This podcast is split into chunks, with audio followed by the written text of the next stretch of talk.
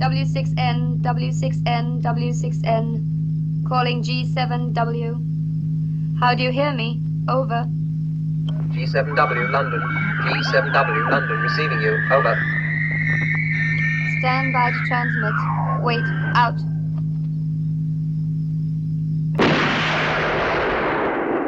Oh, Money Penny. Um, I'm just up here at Oxford, brushing up on a little Danish. Velkommen til Bondorama podcast 005. Jeg hedder Brian Iskov, jeg er forfatter, oversætter, journalist og webmaster for bondorama.dk, det uofficielle danske 007 fanarkiv på nettet.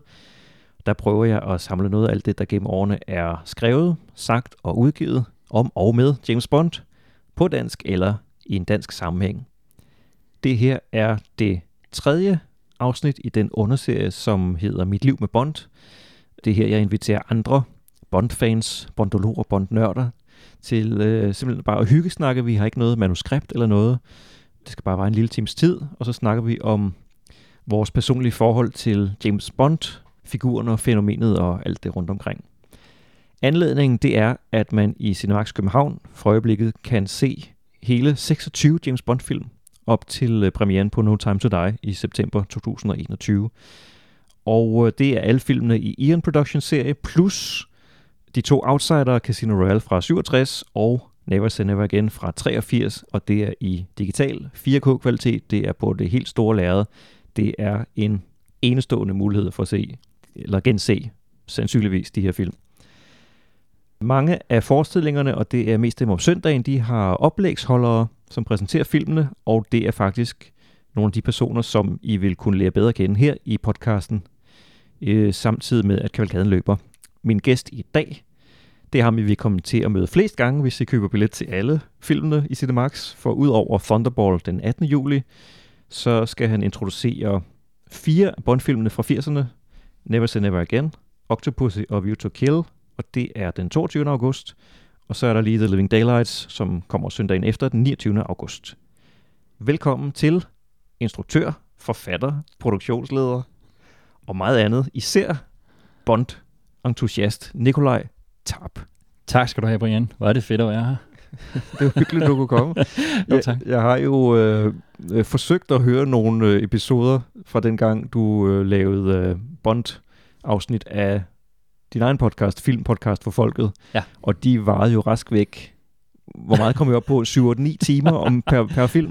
Jamen, Jeg tror faktisk, da vi, øh, da vi kørte Bond-cyklusen, der var vi stadigvæk sådan behersket og sådan en lille smule, så der ligger de nok på de der 4-5-6 timer øh, per film, Okay. øh, vel at mærke. Så er, der, så er der nogle film, der er stukket af sidenhen, ikke? Ja, men det, og der havde vi altså dem alle sammen med, og også de, øh, altså de 26 her, men jo også selvfølgelig Casino Royale fra 54 Yes. yes. øh, med serien, og et opsummeringsafsnit, som hvis, hvis man ikke har så meget tid, som kun var 6 timer, så kan man høre det, hvor vi prøver at gå hele serien lidt igennem og lave nogle rangeringslister. Ja, men vi var alle filmene igennem. Det tog lang tid. Ja, så jeg ved, at du har meget på hjerte om det her emne. Ja. Men uh, lad os starte ved starten. Uh, hvor gammel er du i dag? Og så skal jeg jo til at regne og sådan noget, fordi de der tal der, dem har jeg aldrig rigtig helt haft styr på. Hvis jeg siger, at jeg er født den 15. marts 79, så gammel er jeg så, så må jeg være 42. Okay. Hvor gammel var du så, da du første gang øh, fandt ud af, hvem James Bond var, og hvordan foregik det? Der har jeg været 5 år, tror jeg. Det var tidligt. Ja, det er tidligt. Jeg, jeg er øh, født, det lyder så flot, hvis jeg siger, at jeg er fra Sønderjylland, for jeg har ikke rigtig noget familie dernede. Men jeg er født i Sønderjylland, og vi flyttede rimelig tidligt derfra. Men det gjorde også, at øh, første gang jeg stiftede bekendtskab med, med James Bond, der var det via tysk tv. Ah ja. Så det er de gamle Sean Connery-film, og det er med tysk tale. Så øh, stadigvæk sige, den dag i dag, Sean Connery i alle andre roller, der, for mig, der taler han selvfølgelig engelsk med skotsk accent. Men lige med James Bond, der, det, det giver stadig sådan helt, kan jeg mærke, sådan uragtigt i mig, når han øh, i rollen som Bond åbner munden og taler engelsk, fordi sådan, hov, han plejer ikke at tale tysk. ja. Øh, selvom det jo er, hvad er det nu, hvad, 30 år siden i hvert fald, jeg har set øh, Bond-filmer på tysk. I hvert fald Ja, ja, ja. 25 år siden. Ikke? Ej, så det, det er derfor, det er helt fra barns ben. Øh, og det var, har noget at gøre med, at min far også øh, var og er rimelig stor Bond-fan. ikke øh, overhovedet på, øh, på mit, og slet ikke på dit, øh, dit plan, men, øh, men, men absolut Bond-begejstret. Øh, og jo har været ung, der da filmen er kommet ud. Øh, så det var noget, vi kunne jeg mærke allerede som barn, kunne jeg mærke, det var noget, vi kunne bonde om. Åh, oh, det var Freudian Mm. slip Bond. der. Nej, det var virkelig. Det var, nej, dog, de dårlige jokes står i kø, men øh, det passer måske godt til Bond-serien. Øh, det var i hvert fald noget, vi kunne have et fællesskab om, ikke? Og det der med at se Bond-filmer. Så, så, så vi så, vi så alle, dem, øh, alle dem sammen, vi kunne, øh, kunne opstøve på tysk tv, og derefter kunne gå ud og lege i øh, dengang, der var videobutikker, hvor man lejede VHS, øh, VHS-bånd. Øhm, og så, øh, så havde han også et par af Ian Flemings bøger, så det var nogle af dem, jeg bad ham om at læse højt for mig, når der var godnatlæsning. Det var måske lidt avanceret spring i godnatlæsningen, der kom øh, med, med bondbøgerne, men, øh, men det, var, det var også nogle af de første bøger, jeg, sådan, når jeg selv begyndte at læse bøger selv, der var der også nogle af Flemings bøger. Og så øh, derfor var det jo også alt, hvad der var på det tidspunkt, det var også tegneserierne, de gamle tegneserier, hvor den hele den her run også af de danske udgivelser, som jeg ved, du også har, har dyrket rigtig, rigtig meget, også på Bondorama, der, øh, der, der hældte jeg til at starte med mod dem, der var bygget på i, der var ud af alle de her mange, mange øh, tegnesalbum eller hæfter, der var der nogle af dem, der var bygget over i en Flemings bøger, de. Ja. historier, der var der i. Og det var dem, jeg hældte til først, fordi det var dem, der mindede om filmene. Så jeg sådan ligesom allerede sad der og sammenlignede tegneserier og film, og så prøvede jeg at sammenligne med bøgerne også, og sådan noget, for at se, hvad der var med i de forskellige versioner. Så det er, det, det, det er fyldt meget på den måde. Ja. Øh, I min barndom. Jeg kan også huske, at jeg sådan har med mit legetøj, når der så har været venner på besøg, så har jeg genskabt Bond-filmene for dem og fortalt, så sker der det her. Så, jeg, stakkels, stakkels. Altså prøv at hvis det har været langt at sidde og høre vores øh, øh, grundige øh, filmpodcast for folk afsnit om Bond, så tror jeg, at mine stakkels kammerater, der jeg har været barn, der har været udsat for at skulle tæskes igennem alle Bond-filmene. Genfortalt af mig, kun af mig. jeg var ikke op for åben leg, der var jo en, en færdig historie, der var, som den skulle være. Ja. Ja, så det, det, er, det er sådan noget af barndommen øh, med det. Har du, og i flere medier ovenikøbet, har, Ja, ja. har du holdt fast i dem alle sammen, eller har du sådan, er du kørt mere ind på et enkelt spor øh, med, med årene? Nej, jeg synes, jeg holder sådan rimelig fast i dem alle sammen. Altså, jeg har selvfølgelig øh, alle film, øh, filmene stående øh, i, i forskellige versioner, dem man har samlet igennem årene. Det ærger mig lidt, at jeg har smidt min tyske VHS-købe-samling, som løb fra, fra Dr. No op til og med The Living Daylights, at den er røget ud på et eller andet tidspunkt i et flytterod et eller andet sted. Øh, men det var sådan et af de valg, jeg fik, da jeg var barn. Det var, nå, noget der sparet op, vil du have... Øh, jeg kan huske, hvad, hvad alternativet var, om det var det har, ikke, det har ikke været en parabol, det har været lige voldsomt nok, men der har været sådan et eller andet adgang til noget kabel, tv, et eller andet halvøjse, et eller andet sted, om vi vil betale for noget af det, eller om jeg vil have øh, købe VHS'erne med James Bond-filmen. Selvfølgelig vil jeg have købe VHS'erne med James Bond, det er klart. Øh, så de røde. Men ellers, altså sådan alle de formater, der har været siden, så dem har jeg selvfølgelig stående, også øh, Blu-ray-samlingen, men har jo også stadig, tror jeg, de fleste af mine tegneseriehæfter, og øh, har også alle Flemings bøger stående stadigvæk. Jeg er ikke sådan rigtig gået til mange af de der sådan, øh, spin-off øh, bøger, der kom efterfølgende. Jeg læste nogle af John Gardners øh, Bond-bøger, men ikke, ikke sådan rigtig deep divet det. Det har været på, øh, på bogsiden har det været Flemings bøger primært. Men Ja. dem læser jeg stadigvæk jævnligt i, uanset hvor anakronistiske og jo små racistiske og super sexistiske de fremstår i dag. Så Ja, taget, taget i sin tid, så, så, så er det stadig fornøjelig litteratur, vil jeg sige. man skal lige have konteksten med. Ja, det skal man i hvert fald. Men læser du dem på dansk eller engelsk så? Øh, på engelsk. Okay. Men som barn læste jeg dem jo fornuftigt. på dansk. Ja, Der gik alligevel lige par år. Øh, ja, og jeg er ved at genlæse dem på engelsk, Ian Flemings øh, Bond-romaner, og så prøver jeg lidt at sammenligne med de danske oversættelser, som jo øh, udkom i, i, i, ikke i en ny oversættelse, men i, i et nyt oplag her for ikke så mange år siden. Nå, fantastisk. Og der er altså nogle af bøgerne, hvor der er skåret virkelig meget væk. De springer meget let henover, og lige snart den bliver for detaljeret i sine beskrivelser, så hopper de bare et afsnit længere ned i teksten og fortsætter der. Nej, de hvor det sjovt. De er bare fast forwardet hen til, til der var noget handling. Ja, jeg tror, den, den værste det er nok uh, i hendes majestæts hemmelige tjeneste, der mangler omkring 20 procent af teksten, talte jeg mig frem til. Ej, det er jo ikke godt. øh, Altså, det er jo en decideret fremragende bog. Man kan godt forstå, at den har været forlag for en Ja. af de klart bedste. den blev så nyoversat af forlaget Forum. De prøvede at udgive et par stykker i starten af nullerne Okay. i ny oversættelse, men det solgte ikke rigtigt, og det gør James Bond-bøger generelt ikke på Nej. dansk, har jeg, har jeg for, kunne forstå. Ja. Så, Ej, jeg tror, jeg tror ikke, vi er mange, der kaster os, øh, kaster os under med. Nå, men den vil, den vil altså, den vil jeg gerne. Faktisk er fat i på at læse den øh, nye oversættelsen af den. Ja, Men jeg kan godt huske det der med, at, øh, at nogle af de der danske oversættelser, de var nemlig faktisk de var ret tynde, især når jeg så fik begyndt at få fat i de, øh, i de engelske. Det er interessant, ja det, at der simpelthen har været skåret så meget ud. Det var vist Ja, ikke okay. så usædvanligt, og det har nok også noget at gøre med, at man opfattede dem ikke som lødig litteratur, så Nej. det var jo lige meget. Ja, præcis. det, det præcis. skulle jo bare ud i Fuldstændig. det er jo, altså, var jo kiosklitteratur i Ja. Danmark. Ja. Jeg arbejder mig igennem John Gardners bøger. Uh, dem har jeg faktisk aldrig fået læst alle sammen, og nu, jeg, det er heller ikke særlig god, vil jeg sige. Nej, okay.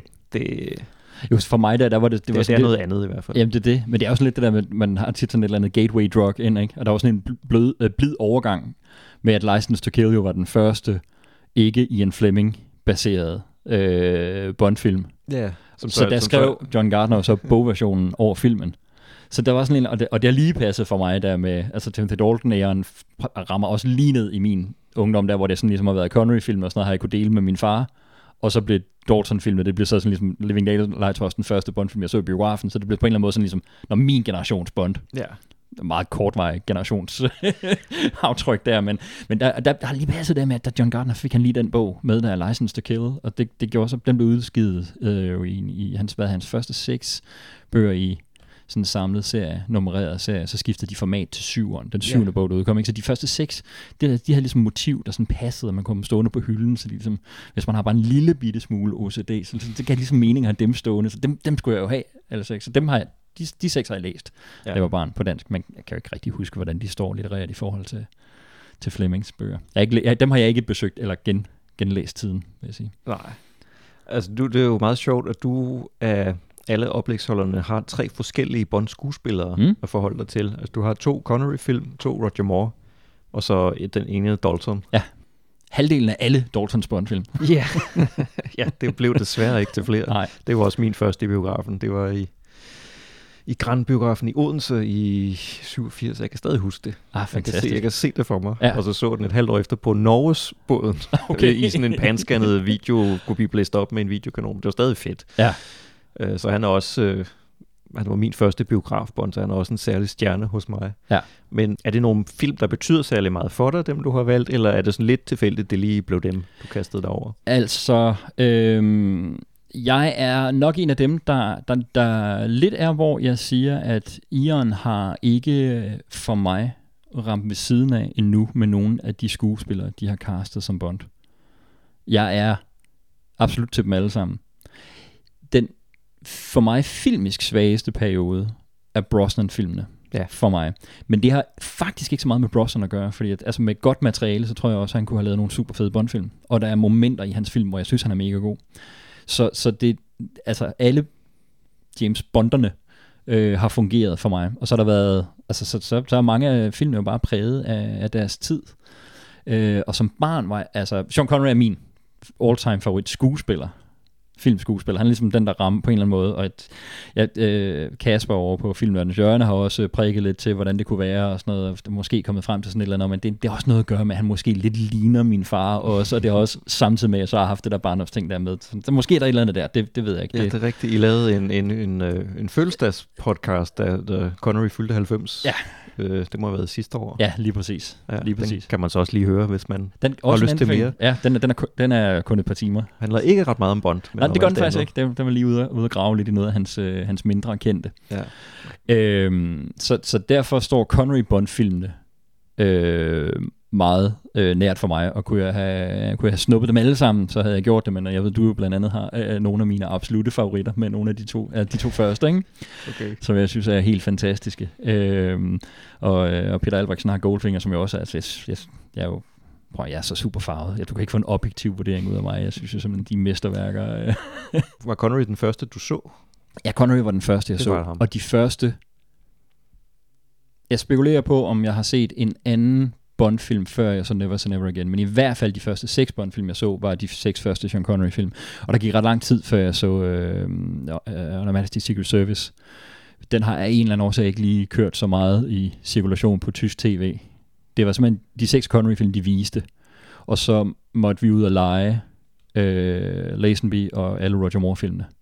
Og så på et eller andet tidspunkt er uh, Never Say Never Again også kommet i tysk fjernsyn. Den var fra 83, den er sgu nok kommet i tysk tv, sådan noget hmm, 86 tror jeg. De var jo relativt hurtigt øh, ude. Det er i hvert fald da midt slut 80'erne, jeg har set den også på, på tysk tv. Så jeg nåede at se alle syv Connery på tysk tv, inden, uh, inden vi flyttede derfra fra Sønderjylland. Men, men sådan en som Thunderball betyder noget helt særligt for mig, også i voksenalderen, for jeg har simpelthen lidt en lille kamera fetish med, når der er kamera, der ryger under vand generelt, så får de fleste film en stjerne mere for mig. Ja. Altså, The Abyss står uhemmet højt på øh, James Camerons filmliste for mig, og jeg ved godt hvorfor. Det er selvfølgelig, fordi vi er under vand med det kamera. Jeg kan, det, det er, der er et eller andet med, det er de fire elementer, så vand, det er bare, det er mig. Ja. Jeg dykker også, og jeg elsker det shit. Så derfor har jeg altid sådan æstetikken i Thunderbolt, som jeg godt kan anerkende alt det, folk siger med det tempo, der måske kommer, især når de er dernede. Men jeg, jeg, prøver, jeg er en sokker for det. Jeg synes, den er fantastisk. Øhm, så, så den betyder noget særligt for mig på den måde. Øh, og så Never, Never, Never Så Never Again, især fordi jeg altid har været en af dem, der sådan lidt har forsvaret den. Øh, og det bliver jo spændende at tale om det med, med Richard i, øh, i stuen, eller i biografen samtidig, fordi der, det, der ser vi måske nok ikke helt det høje tøj. Men det er også fordi, det, altså, som barn har jeg jo bare set dem alle sammen. Også Casino Royale 67 fik jeg også rimelig hurtigt med i cirkulation der øh, på det, for den lejede jo også, den stod jo også med bondfilmene øh, i videobutikken. Så den var også med i, øh, i, i turnusen der, og har været rimelig tolerant over for, om det lige var Ion, eller om det ikke var. Det har sådan set aldrig rigtig betydet så meget for mig. Øh, men det er jo selvfølgelig også lidt sjovt nu at tage både Thunderball og Never Say Never Again for mit vedkommende, fordi det er jo, en- altså Never Say Never Again er en genindspilning af Thunderball, og prøver selv, selv jeg, der godt vil forsvare Never Say Never Again, vil jo på ingen måde påstå, at den er kvalitetsmæssigt i nærheden af Thunderball, altså overhovedet ikke. Nej, men altså det, Øhm. det er jo, som jeg også, altså jeg plejer også at, at regne den med, så jeg ved, der er mange, der ikke gør det, og, Ja. og der, der må jeg jo bare altså helt nøgteren konstatere, den er baseret på Ian Fleming. Ja. Den er James Bond som hovedperson, og Sean Connery spiller ham. Altså, Ja. What's not to like? og så prøver jeg, altså øh, Claus Maria Brandauer er jo en bedre skuespiller end Adolfo Celli, så... Øh, ja, altså, den er virkelig godt castet. sindssygt godt castet. Barbara Carrera også. Barbara Carrera, fed fantastisk. Fatima Blush. Fantastisk.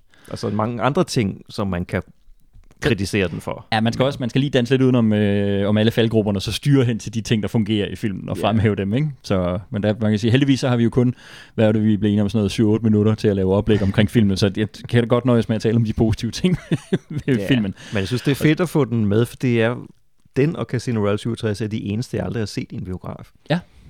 Så det glæder jeg mig til. Du har simpelthen set alle de andre i biograf på en eller anden måde, i en eller anden opsætning. Jeg har fået dem indhentet i kavalkader og maratoner og sådan servisninger rundt omkring Okay. gennem årene. Det synes jeg er sejt. Og nu, Så. nu, nu øh, håber vi så, at det, det kan passe sådan, at cirklen den bliver fuldendt, at du får de sidste med os der.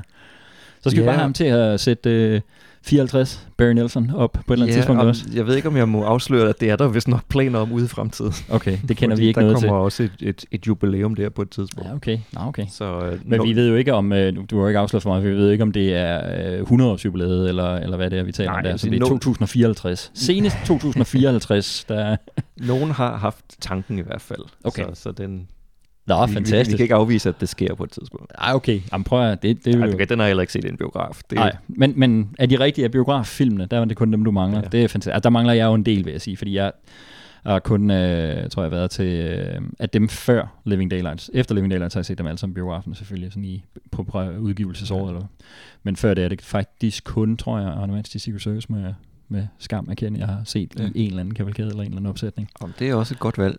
Ja, når det endelig skulle være, ikke? Og det var jo selvfølgelig også ude i, i super flot København. i, i 4K. Ja, men helt vildt. Fantastisk, fantastisk.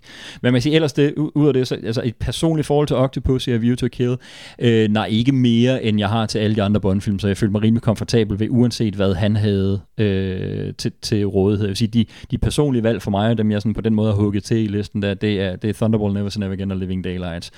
Og så er jeg så havnet med øh, de to andre. Jeg ved ikke, om det var, fordi der ikke var nogen af jer andre, der ville tale om dem, eller øh, havde tid, hvis vi skal kalde det det. Øhm, Men det gør jeg gerne. Der, der er ikke nogen øh, af Bond-filmer, jeg ikke vil tale om med, med ret stor kærlighed, inklusive Octopussy og View to Kill. Ja, talt som en sand fan. det er da det. Jeg det, skal også det. huske at sige, at når, hvis, hvis vi har noget udsætte på Bond-filmene, så er det jo fordi, vi elsker dem så meget. Ja da, det er det. Det Selvfølgelig. kommer jo fra øh, af kærlighed, det hele. Fuldstændig. Jamen, jeg vil sige, virkelig sige, der på, øh, på, på filmpodcast og folk, i dag, der ender vi med at give øh, karakterer på en skala fra 1 til 10, når vi har talt om en film. Men vi går meget ud af at sige, at det er jo en vægtet skala, fordi de karakterer, vi så gav i Bond-serien, er jo på en Bond-skala. Så, der, så, så vi rangerer på tværs af, jeg, jeg kan så afsløre, at jeg tror ikke, jeg havde nogen, inklusive 54'eren, som jeg var nede på en med. Det havde de andre, havde så sige, indtil flere, hvor de var nede og kysse det et tal. Ikke? Men, men jeg havde, havde noget total og sådan noget, og så op til 10. Men det er jo på en Bond-skala. Ja. Så når jeg er nede og give nogle af Bond-filmene to eller tre eller fire, hvis det var over på en, i går sådan almindelig filmskala, så kan man godt booste det tal markant højere, fordi altså, jeg tror ikke, jeg har nogen af, af sådan biograffilmene øh, under en femmer på en normal 1-10 skala. Mm. Altså, det, altså de, jeg, de er alle sammen på en eller anden måde underholdende at være at se. Altså, de, selvfølgelig de er alle sammen over gennemsnittet af, af, hvad der bliver spyttet ud af film. Selvfølgelig er det Smukt sagt. det er meget sjovt. Vi har lidt parallel historie, kan jeg forstå. Jeg, er- jeg er fra Fyn øh, og vokset op i 80'erne, hvor jeg så også tysk tv. Den første James Bond-film, jeg så, det var så øh, en piratkopi på VHS. Ja, Som, Som det skulle være dengang. Som, som min far lånte af en. Og det var Diamonds Are Forever. Og jeg Ah, kan stadigvæk huske, smukt. at der var noget galt med lyden, så det lød sådan her hele filmen igennem. okay. Og, og jeg var fuldstændig ligeglad, fordi jeg synes jo bare, det var super fedt. Ah, det er altså, altså den der super seje mand, som bare kan alt. alt. Og, Og- fede gadgets også i den. Der er jo ikke, altså, det er med en god, øh, god film for et barn at starte med, vil jeg sige. Ja, altså den holder jo overhovedet ikke, når jeg ser den i dag. Hvad snakker om? Forstået Ej, på den måde. Har du nok ret i, men Den, den er ikke særlig godt fortalt, og den, den er sådan lidt, øh, igen sagt med kærlighed, Mhm. der er lidt fortalt, som når et barn skal fortælle en historie, og så skete der det, og så, og så stillede han sig op på elevatoren, og så kørte han op, og så skød han en line ud, og så hang han i linen, og så dumpede han ned på et toilet, og så kom han ind til manden, som hvor der var to af, og så faldt gulvet ud af elevatoren, da han skulle ned, og så vågnede han op i et kloakrør med en, en maskine og en rotte, og så hævde de ham op, og så... altså, det, det, Men det lyder ret præcis sådan, som jeg genfortalte den til mine venner, der, da jeg var barn, bare strukket Ja. ud over på timer, men ret præcis sådan. Og- Jamen det er jo det, men det er den jo, det er den jo også skide god til. den er så camp, Er det helt vildt? Øh, men, men det var perfekt for en på 8 år at, at, Men- men, at men starte med fuldstændig. den. Og så kan jeg se, fordi jeg har fundet min lille notesbog, hvor jeg noterede, hvilke videofilm vi lejede. Ej, hvor er det sejt, du har holdt fast i den. Og jeg kan simpelthen se, at den anden, jeg så, det var Thunderball wow. på, på VHS. Og jeg har det på samme måde som dig. Hvis en film foregår under vandet, så bliver jeg grebet på en helt anden måde, og jeg kan stadigvæk i dag tage mig selv i, hvis jeg er i et svømmebassin, og jeg dykker under, så kan jeg høre musikken fra Thunderball, Ja, ja, og så forestiller jeg mig, at der kommer en hej ud af en lem. Jamen, prøv at fuldstændig.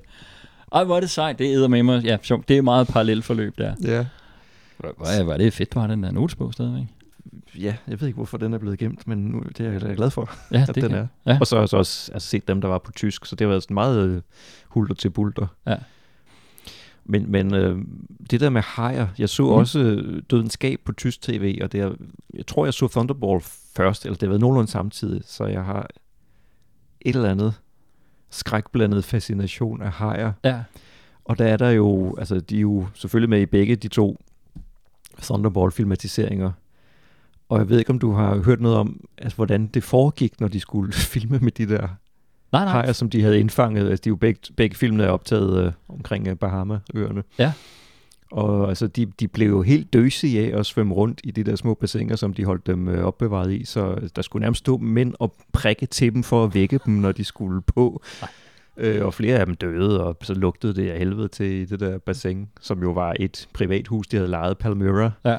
I uh, Thunderball. Det, det ligger der endnu, men er helt forfalden, desværre, Ja, kan man okay. se på de 007-turister, der, der klatrer over hegnet og tager billeder af det. Ah, okay. Ah, det var sørgeligt. Og, og på Never Say Never Again, der fortalte Vic Armstrong, som var, hvis nok var stunt-koordinator på filmen, hvordan de der øh, high-wranglere kastede de der hajer afsted som spyd under vandet, fordi de var helt altså, dopet af iltmangel.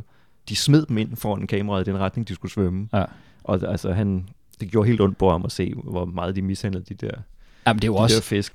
Det ville ikke være gået i dag heller. Ej, det er det, og det er jo også helt... Altså, prøv at... Ja, nu er jeg meget stor dyreven, tendenserende til dyreaktivister. Det er jo også... Altså, det er sådan noget der... skulle jeg måske ikke have fortalt dig det. Ja, det er det. Det nu tager, tager virkelig sådan øh, al glæden ud her. Ej, det, det, igen vil jeg sige, det, det kan man også, som vi også taler om der med, i forhold til Flemmings bøger og sådan noget, det må man også abstrahere fra, abstrahere fra den tidsperiode og sådan noget, det er i. Men, men der er jo netop nogle af de der skud, især Thunderball også, hvor der er nogle af hejerne, der bliver ramt af, af harpuner og sådan noget, hvor man siger, okay, det er jo åbenlyst ikke øh, et effektskud. Nej. Ja, ja, det giver lidt, altså det, det må jeg da sige, det, det, det, det Men jeg, jeg synes, det vildeste, det er det der, det der skud, hvor du kan se, at det er Sean Connery Nå, hvor hajen svømmer, i, i bassinet, hvor, ja, hvor ja. svømmer forbi derinde, i- ja, fordi de ikke lige havde nok plexiglas plader til at lave den der korridor hele vejen Ja. under vandet, så, så den smuttede skulle igennem og ud til Sean Connery, og man tænker også, hvordan, hvordan kunne det næsten, altså, hvordan er det nogensinde sket? Ja, det er det. Og man kan se på, at man bliver jo Han spiller øh, troværdigt, ikke? Øh, han er skidevang. ikke sikker på, at han spiller. det, det, det er...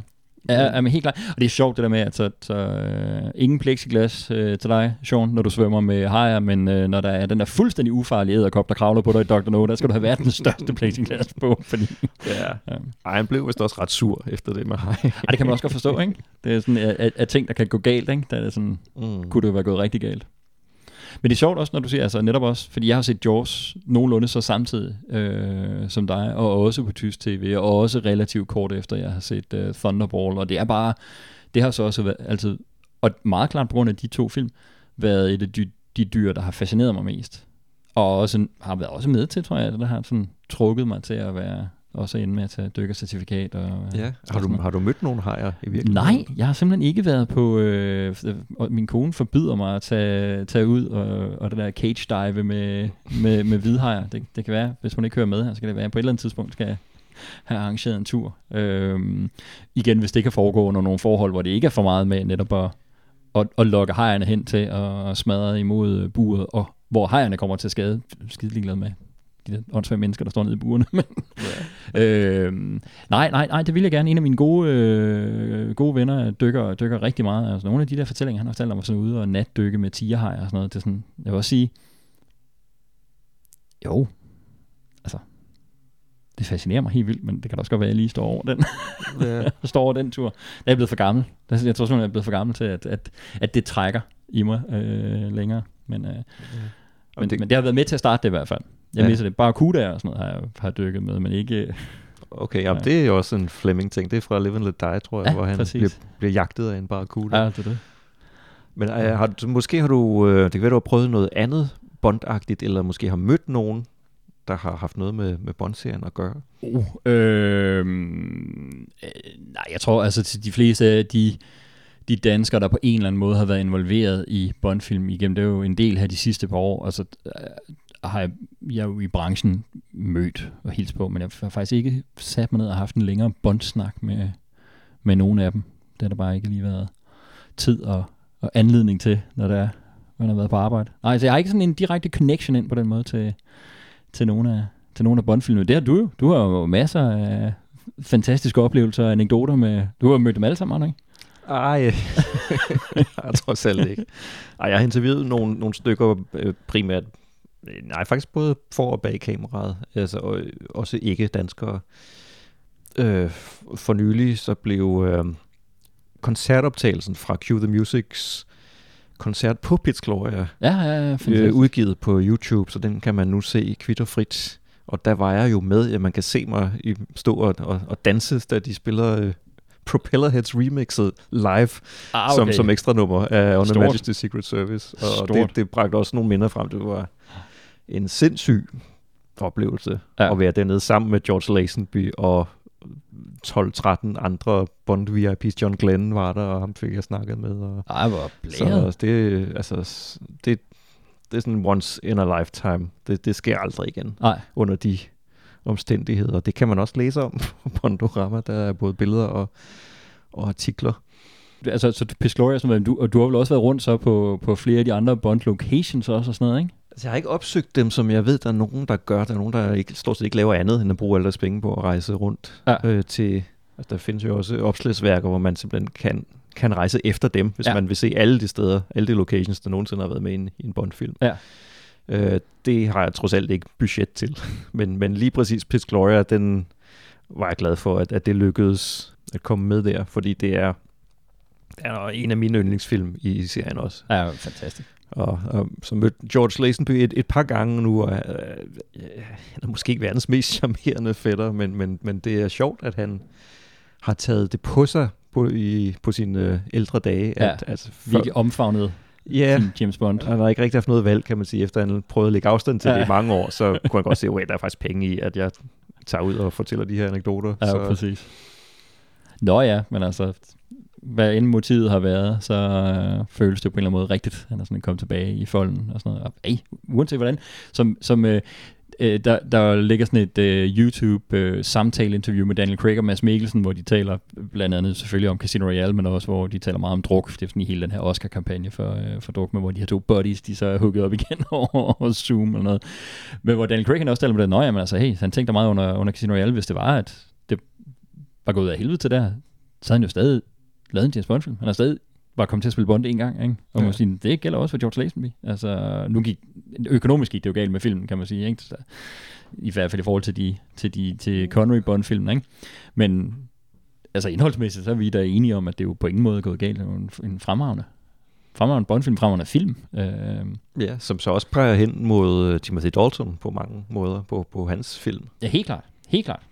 Øh, og han har jo så desværre ikke været meget for at tale om Bond Nej. efterfølgende. Jeg ved ikke, øh, hvad der helt hvad der skete der, om det bare blev for meget. Ja, øh, det har det jo nok gjort. Altså, jeg kan jo huske meget af den der periode der fra 89 til 95, øh, perioden mellem License to Kill og, øh, og GoldenEye, hvor der jo hele tiden blev talt om den næste Bond-film.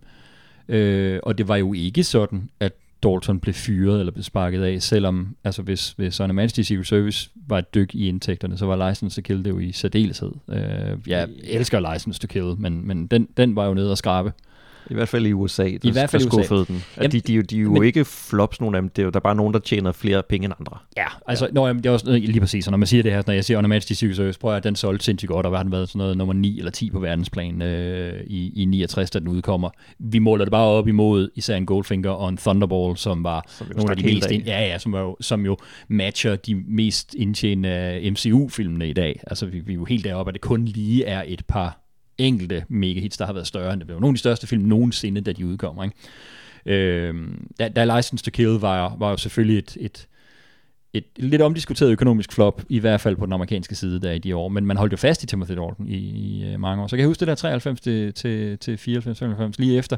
Lige, der, men jeg ved ikke, om der er sket et eller andet der, han, øh, Dalton skulle have spillet Christopher Columbus i John Glenn's Christopher Columbus film, øh, som kom i 92, øh, sjovt nok lige sammenfaldende med, med 500 år, den der endte med at hedde George, øh, Christopher Columbus The Discovery, med George Corafas i rollen som, som Columbus i stedet for, øh, og med, med Tom Selleck også på rollelisten. Og sådan. Og er det den med Marlon Brando også? Det er den med Marlon Brando Okay. også, ja. Der kommer ligesom de der to ud samme år, ikke? Ridley, Ridley Scotts version med, med Gerard Depardieu som Columbus, øh, øh, 1492, øh, og, så, og så den konkurrerende, som endte med at være den, der virkelig...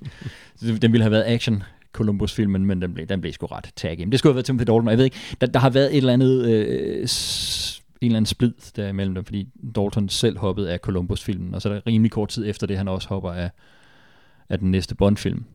Og ikke lang tid efter det ryger John Glenn så også af. I hvert fald, hvad der blev skrevet, kan jeg huske samtidig i, i pressen, altså i Variety og hvad der ellers har været Empire, gamle Empire liggende her. Så jeg tror måske, du kan gå tilbage og finde der fra 93, hvis du har. Øh, Det er desværre ikke så langt tilbage. Nå, okay. Jamen, så ellers må du ud i en antikvar og prøve at finde det. Det kan også være, at jeg har det liggende, så hvis jeg kan finde det, så, så får du det, øh, øh, den udgave, der har det, hvor, hvor der bliver sådan spekuleret i, hvem den nye skulle være. Og der var det sådan noget, det var meget sådan noget Mel Gibson og Liam Neeson og Ray Fiennes, øh, sådan, der blev talt om øh, som, som Bond der i den der lige i halvandet år imellem øh, Dalton og Brosnan. Men altså, hvad årsagen til bruddet er, det, det, det ved jeg ikke. Det er, Ja. det er jo, altså, efter sine er det jo Dalton, der selv er, er gået væk. Jamen, han synes, Gør der er gået for lang tid, som jeg husker det. Okay. At, at, nu synes han, at nu var det ligesom, det løb var kørt. Ja, nu har han gjort sted. det, og nu er han videre i sådan... Men han har også altid virket til, at han sådan, af dem alle, så er det ham, der mest har betragtet sig selv som en seriøs skuespiller. Ja. Der også godt kunne gå ind og spille James Bond, hvis det var, han kunne få lov til at gå ned og måske også Daniel. Craig i virkeligheden. Ja. Men, Ja. Og det kan godt være, det er økonomien, der har gjort, at han så meget så efterfølgende har omfavnet og taget den rolle på sig og virkelig har dyrket. Man kan godt forstå, altså nu har han jo brugt hvad, 2006 og indtil nu, det er 15 år. Han er den længst siddende. Han er den længst siddende Bond. Ja, det er rigtigt. Også fordi der ikke kommer nogen Fordi der ikke kommer nogen film. fordi der ikke kommer nogen nye film. Ja, men det er jo det der med, at der går længere og længere tid. I virkeligheden skal jo, det, det, er jo sjovt netop det der, man tænker på, ja, Connerys årrække, hvis man springer Never Say Never Again over, det er jo, det er jo bare otte år. Ja. Der kommer så seks film ud på den er periode, ikke? Men N- ja, ni år må det være. Fra ni år, 62 til 71. ja, ni år. Men ja. ja, jeg er sproglig student. det er stadig... Ja, Jeg kunne, det- det lige, før, der kunne ikke engang regne min, øh, hvor, hvor gammel jeg er ud. Så. Vi er en lille smule talblind. ja, det er det. ja. 00 et eller andet, 7 Men altså, det, stykker. altså, det hænger jo nok også sammen med, Daniel Craig har jo så vanvittigt meget magt Ja. i, i det der regi. Altså, det er jo, han er jo blevet, han er jo krediteret som producer på, på den seneste. Ja. Og at det er jo ham, der ligesom bestemmer, at jeg vil ikke lave noget de næste tre år. Ja. Så okay, siger Barbara Broccoli. Ja, så venter vi. Vi venter på dig. Præcis. Så jeg gad vide, hvad hun vil stille op efter No Time to Die. Ja. Og hvad de vil stille op. Og hvad de vil stille op. Det kan vi måske, øh, vi kan måske høre dit bud på det, for nu er det jo ikke så længe siden, at Amazon købte MGM, Ja. som ejer halvdelen af James Bond-franchisen. Den anden halvdel, den ejer Ian og Dan Jack, som jo et eller andet sted er det samme. Ian er produktionsselskabet, Dan Jack er et, et rettighedsselskab, Ja. som altså begge to tilhører Broccolis efterkommere. Hvad, hvad tror du, der vil ske med Bond fremover? Det er et rigtig godt spørgsmål. Altså, øh, når man er så gammel som du og jeg, Brian, så, øh, så, så kan man jo huske, at der igennem årene har været mange rettighedsissues med, med Bond-serien. Øh, Øh, og det har aldrig jo rigtig været andet end splittet mellem Harry Saltzman og Albert Broccoli, så har det jo aldrig rigtig været i Ion familien problemerne har været. Det har altid været med den distributionspartner, som de har haft, ikke? som har heddet United Artists, som så har heddet MGM, som har heddet Sony, som har heddet MGM, som nu må vi se, hvad der sker. Men, men det har jo netop også været en af de der ting, der altid har været store skriverier om, at, at det, det en gang så hedder kronet og måske største af alle Hollywood-studier, MGM, jo i mange år, altså i 40 år, 50 år, har været sådan konkurstroet, og er gået konkurs og blevet reddet op af nogen, der så har købt det for en masse øh, penge og sådan noget, men i, men i de sidste, hvad, 30-35 år har flagskibet for dem, det de er blevet solgt på igen og igen og igen og igen, det er deres andel af Bond. Øhm, så det, det, det, men det er sgu et godt spørgsmål. Altså, det, det er jo, ja, oh, du tænker på, om det bliver, altså, jeg, jeg tror uden tvivl, der kommer flere Bond-film.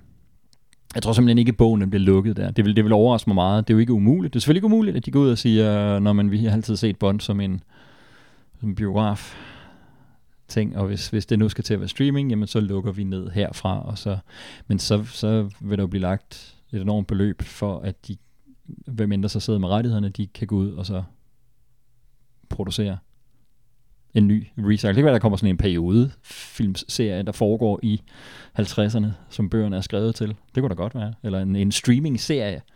Det kunne man jo godt forestille sig.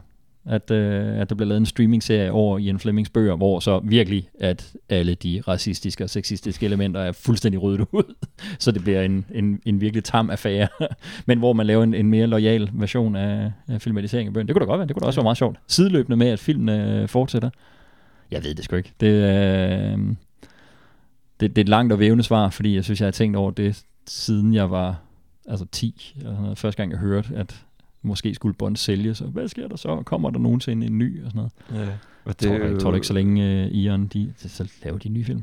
Ja. Altså, de har jo altid holdt de meget stramme tøjler. Det er jo et familieforetagende, Ja. Ion. Og har, altså, det er jo vildt, at det er den samme familie, der har holdt den franchise i hænderne i snart 60 år. Det er jo enestående i, øh, i Hollywood-film, eller det er jo ikke, altså det er jo godt, det er europæisk, altså, Og, men, men i internationale storfilm, Ja. ikke? De er jo næsten de eneste, som ikke har malket deres...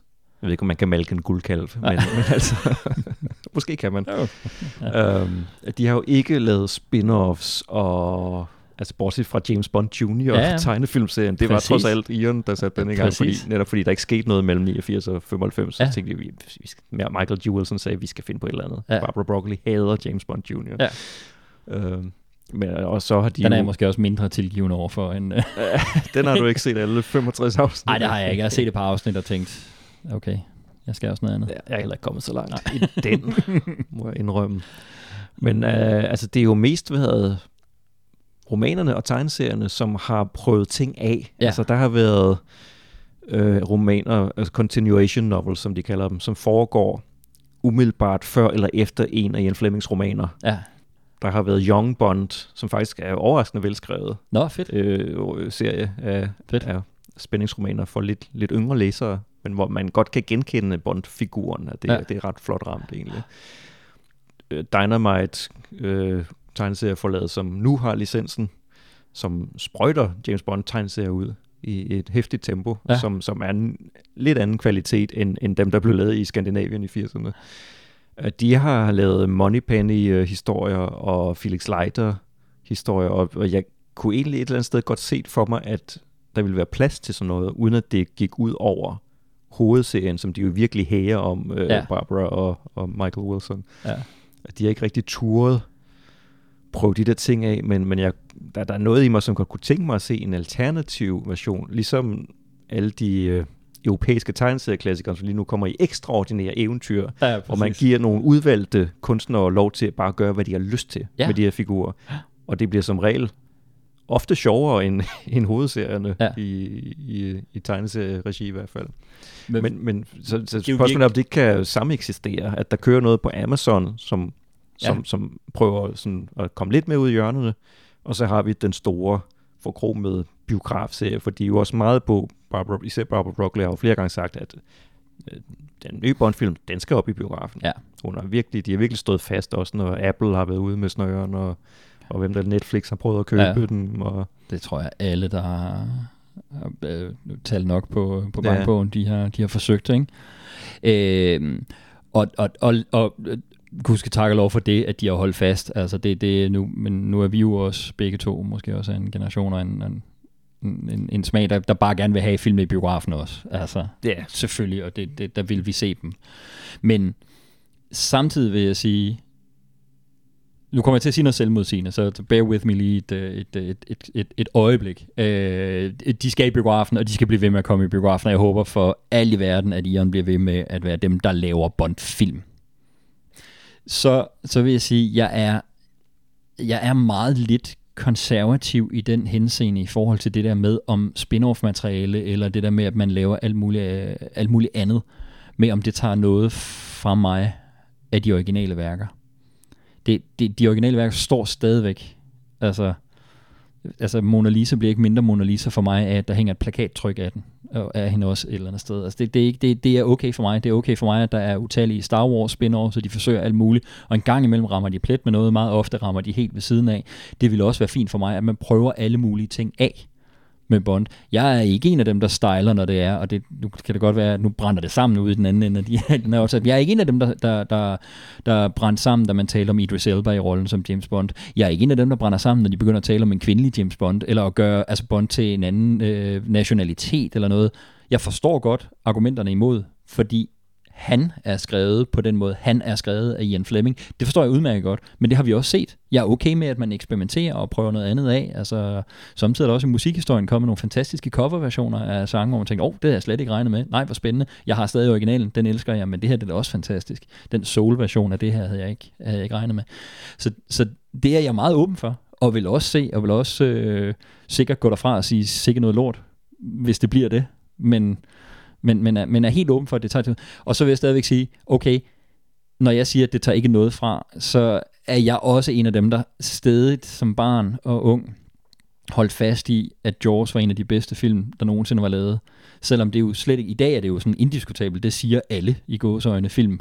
I gåse, meget kraftige gåseøjne, køndige, øh, hylder jo Jaws op. Det, det gjorde de bare ikke, hvis man lige går tilbage til, til 80'erne og 90'erne. Jo, anmeldere hyldede den. Men, men når jeg talte med venner, som også øh, så film, så var Jaws bare jo, altså det, det synes man jo ikke var godt. Man synes heller ikke Star Wars på det tidspunkt, nu er vi altså øh, jo langt tilbage. Det var jo ikke fint at være fan af Star Wars. Selvfølgelig i dag er det mesterværker, fuldstændig altså uomgængelige mesterværker. I hvert fald den originale trilogi, som er det eneste, jeg ser. Altså, nu er det jo med den på, ikke? Øh, og Jaws er jo også selvfølgelig hyldet deroppe. Men dengang, der var Jaws, nå, altså dødens skab, nå ja, der er fire. Hvad for en af dem er det, du siger, du godt kan lide? Ikke? Og, man, og der har entydigt, har efterfølgerne jo selvfølgelig udvandet øh, det hajbassin øh, for, for folk på det tidspunkt, så der gik mange år ind, til man kunne grave tilbage og give den en filmisk anerkendelse. Så det forstår jeg godt, at det er der, der kan, hvis man værner om sådan et produkt, at det er der, man kan sige, nej, det det kommer til at gøre, det er ikke så meget, at det tager noget fra mig, men, men det får alle andre til at få et forkert billede af det her, jeg godt vil vise jer, er virkelig godt. Det kan jeg godt forstå. Jeg kan godt følge den tanke. Ja. Jeg deler den ikke helt, men, men jeg, kan, jeg kan bare godt forstå dem, der har det på den måde. Ja. Det var det lange og øh, både selvmodsigende og vævende svar. Værsgo. Det må man gerne. Og derfor tager Filmpodcast for folket så mange timer. Det er jo også blandt andet derfor, jeg egentlig er glad for, at Never Say Never Again eksisterer, fordi så kan man se, når, hvordan kunne Thunderbolts se ud på en anden måde, mm. for de minder jo ikke specielt meget om hinanden, de to film. Ej, det er det. Man skal faktisk lige være, altså jo, hvis man følger med og ser dem lige back to back, så kan man godt, hov, når han hedder også Largo, hov, der er der også noget der, ikke? Mm. Men rent faktisk, man bare så dem sådan casual og bare så hele serien, jeg tror, der er mange, der faktisk godt kunne gå hele filmen igennem, uden lige helt at opdage, det er den samme, de har set igen. Og der er jo altså, flere andre Bond-film, som minder temmelig meget om hinanden også, kan man sige. Ja, ja, som, ja faktisk, altså, det er du faktisk rigtigt, som minder ja. mindst lige så meget om hinanden. A, Ja, A View to a Kill har nogenlunde samme plot som Goldfinger. det må man sige. Og Lewis Gilbert lavede jo, nu, nu, nu siger vi det for sjov, han lavede den samme film tre gange. Ja, det gjorde han. I hvert fald to og en halv, de, ikke? de ender i hvert fald Ja. meget ens med det der kæmpe klimaks i skurkens øh, gigant store kulisse, Ja, og om hvor det, de bare løber rundt og skyder i en halv time. Præcis, og om det er en, øh, en rumraket, der æder en anden rumraket, eller om det er et øh, hangarskib, der æder en ubåd. Mm, it's the same. ja, mere eller mindre. Jamen det er det, og det er jo fuldstændig rigtigt. Apropos jo øh, Jaws eller Dødenskab. Altså jeg nåede også at se Jaws på tysk, og så ret kort tid efter øh, se... Øh, jeg så så først Roger Moore-filmen på lejet på engelsk, men da jeg så købte de der øh, tyske VHS-bånd der, mm. hvor Giorgio er med og hedder Beiser. Ja, det er rigtigt. Og sådan opfører han sig også. Ja, det må man sige, han ja. Gør. Så, øh, ja. Men det er jo i virkeligheden også, det er også det der, når vi, når vi taler om det der med, at du siger, at, at Bond-filmer, så er der, så er der cyklus, og så minder de lidt om hinanden, og der er noget, der er noget gennembrud, det ene og det andet, men de er jo også meget sådan, en ting, jeg altid synes har været fascinerende med Bondfilm, det der, hvornår er Bondfilmene forud for sin tid, og hvornår bliver de en spejling af deres samtid. Hvor, hvor øh, jeg klart synes, de første, og det har også noget at gøre med, altså udover John Glenn, som jeg også virkelig synes er, er en super vigtig instruktør for Bond, så Terence Young er for mig Bond-instruktøren i forhold til at, at sætte stilen, og, og han har nok været altafgørende for, at Connery ramte den tone, han rammer. Øhm, men der, der for mig, der oplever, der at virker det som om, at Bond-filmen er forud for sin tid. Det er dem, der sætter en standard. Det er dem, der inspirerer film omkring sig til et fortælletempo, til øh, mængden af sex, der er med, mængden af vold, der er med, øh, til soundtracket, til farvevalget og sådan noget. Ikke? Hvor når vi begynder at komme op, ja, måske ikke helt Diamonds Are Forever, men i hvert fald, når vi rammer Live and Let Die, den, det, altså, den har jo kigget og set, hov, Black Exploitation. Nå, ja. Det er det, vi laver. Kommer Man with the Golden Gun, hov, Kung Fu-filmen, Bruce Lee, han var kæmpestor. Det er det, vi laver. Øh, det er sjovt, at der er en øh, karakter, der hedder Jaws to år efter, øh, efter Jaws-filmen. Ikke? Det er sjovt, Moonraker kommer to år efter Star Wars. Ikke? Altså, der, er jo, der bliver sådan lige sådan et skred der mellem, om man... Jeg vil ikke sige, om man kopierer andre, men om, om man mere henter inspiration udefra, eller om man selv er, er, er drivende for det. Ikke? Jeg synes jo også, at Casino Royale, Daniel Craig, var meget sådan et forgangs eksempel på, okay, her er faktisk en ny stil og en ny måde, man kan lave actionfilm, hvor Quantum of Solace jo absolut har set måden, hvordan de klipper actionscener i Born. Altså. Øhm, der var også den gamle anekdote, som er fra vores tid med uh, GoldenEye, at uh, rygterne siger, uh, sagde dengang, og hvor meget holdt i det, det ved jeg simpelthen ikke, men at de faktisk var klar til at gå i produktion hurtigere på GoldenEye, men de begyndte at se nogle af de ting, som James Cameron lavede på True Lies, og tænkte, oh shit, we gotta go bigger. Ja. Og de havde, ja, de havde ret lavt budget på GoldenEye. Ja. I forhold til, hvad de, hvad de plejer at have. Fordi de, de var usikre på, om, om det stadig holdt. Ja, fordi det der var jo Berlinmuren var faldet, og der var ikke noget af den kolde krig længere. Præcis. Og alle, alle snakkede om det der, øh, at Bond ikke bare passé. Præcis. Altså, Så de, der, de, de, der, rystede i bukserne, tror jeg. Fuldstændig. Altså de der replikker, M har om, at han er en anachronistisk dinosaur og sådan noget, ikke? Det, det, det, var, det var det, de frygtede, Det at vi alle sammen tænkte. fuldstændig at tage kritikken i forkøbet ved at 100%. selv altså lige konfrontere det Ja. ja. med det samme. Præcis. Og så i øvrigt lade Bond opføre sig, som man plejer. Ja, ja, lige præcis, lige præcis. Men så, ja, nu har vi, nu har vi talesat det nu. Kører Ja. vi. Ja, ja. Men det gik jo meget godt. Ja, det, ja, det, kan man sige. det er Så. også, jeg synes jeg er klart den bedste af Brosnans. Og, og det jeg synes jeg vil give dig ret i det, du sagde før. Han er generelt det bedste i de film, han nåede at lave Ja. ja. som James Bond. Det er materialet, der ikke bakker ham op. Nej. Det er det. Det er lige præcis det. Jeg er jo, altså, jeg er jo øh, ret stor øh, fan også af hele øh, Hongkong-bølgen af, af Kung Fu-film tilbage fra 70'erne af Shaw Brothers og Bruce Lee, Jackie Chan og op efter, sådan, men også den bølge, der var i start 90'erne, som Tomorrow Never Dies jo er meget inspireret af. Men for mig er de eneste ting i Tomorrow Never Dies, der holder så også netop ja, Brosnan og, og så de, de actionscener, de har næsten 20 stjålet. Ja. Det er sådan, det, åh, det, bliver, det bliver lidt... Den havde jo nogle af de samme problemer. Altså, det var en produktion, som var så tidspresset, at man næsten ikke fatter det. Altså, Tomorrow Never Dies. Ja. Og de havde jo, altså igen, Quantum of Solace havde et lidt andet problem, det var forfatterstrækken, hvor de jo gik i produktion uden et færdigt manuskript, hvilket om begge ja. dele synes jeg godt, man kan se Ja, på de to desværre. film. At, og, og de valgte Roger Spottiswoode til Tomorrow Never Dies, fordi de vidste, han kunne arbejde hurtigt, og han var øh, uddannet klipper, så han kunne også, øh, altså, han kunne klippe det ind i sit hoved, ligesom John Glenn, Ja. som også var klipper. Ja, Altså, ja, de de vidste bare, han- han kunne Automatic Secret Service. Han kunne levere på ultrakort deadline, og det, altså, det var lige på kanten til, at de blev færdige. Ja, til, ja. Og det er også grunden til, at de to film er så korte. Ja, jeg skulle lige til at sige, det må vel være derfor. Det må Det det være Quantum er den simpelthen- korteste Bond-biograffilm, ikke? Ja, det, jeg Det tror, jeg. den er tangerer Dr. No på sådan 108 minutter. Ja, eller ja, det er deromkring. det. Den- Hvilket, hvilket er helt alle derude. Det er jo lang tid nok til at fortælle en spillefilmshistorie. Skal vi ikke? De behøver ikke være tre vare timer. to timer og 43 minutter, som to, No Time to Die. Ja, det gør de altså var. ikke. Det Spectre var langt nok. Ja, lige præcis. Lige præcis. Det er, og det er vel sådan lidt det eneste, hvor man tænker, åh nej, er den så lang? Men man, omvendt kan man sige, nu har vi ventet så lang tid på den. Måske skal vi bare betragte det, som om vi får øh, øh, No Time to Die, del 1 og 2 samtidig. jeg ved det ikke. Det var en spændende betragtning. Ja, ikke- det er et desperat forsvar for, Nej, hvorfor de er det- blevet så lange, ikke? Ja. Altså nu var der lige øh, Edgar Wright var kommet til at skrive på Twitter, øh, at han havde set filmen. Ja. Den der film. Ja. Som, som øh, han ville ikke ud med, hvad det var for en, Nej, men, nej, men alle, den gætter, alle gætter på, at det er den, og han yes. elskede den. Nå, det er da fedt. Okay, fingers crossed og alt muligt. Så Jeg tænkte, det kan være, den, at jeg tror, det blev slettet igen til tweet, Ah, okay. fordi han har nok f- har lige været lidt for fået hurtigt. rap over nallerne. Ah, okay. Men øh, Det er sjovt det der med, selv når det er noget positivt, man så udtaler, så er det. ja, og de er jo, det er jo uf- næsten ufatteligt, at den film har været færdig i hvert fald halvandet år, og der er intet sivet ud. Intet. Burde ikke kunne lade sig gøre. Jeg tror også, tror ikke, sikkerheden er efter det der Sony, famøse Sony-hack for nogle år siden, så, så sikkerheden på alt det der, det bare er oppet helt vildt. Det må det være. altså, ja. ja. Altså, vi ender jo med næsten to års forsinkelse. Hvis Danny Boyle ikke var sprunget fra, så havde vi haft den film i november 2019. Og det bliver oktober 21. Håber jeg. Banker ja, vi, vi er nødt til at, at krydse fingre Skal jeg i ikke skrivende, jinx noget i her, men ja, ja, præcis. Vi tror på det. Nu, nu tror vi på det. Ja. Ja, ikke? Men ja, det er rigtigt. Det er næsten to års, øh, to års forsinkelse.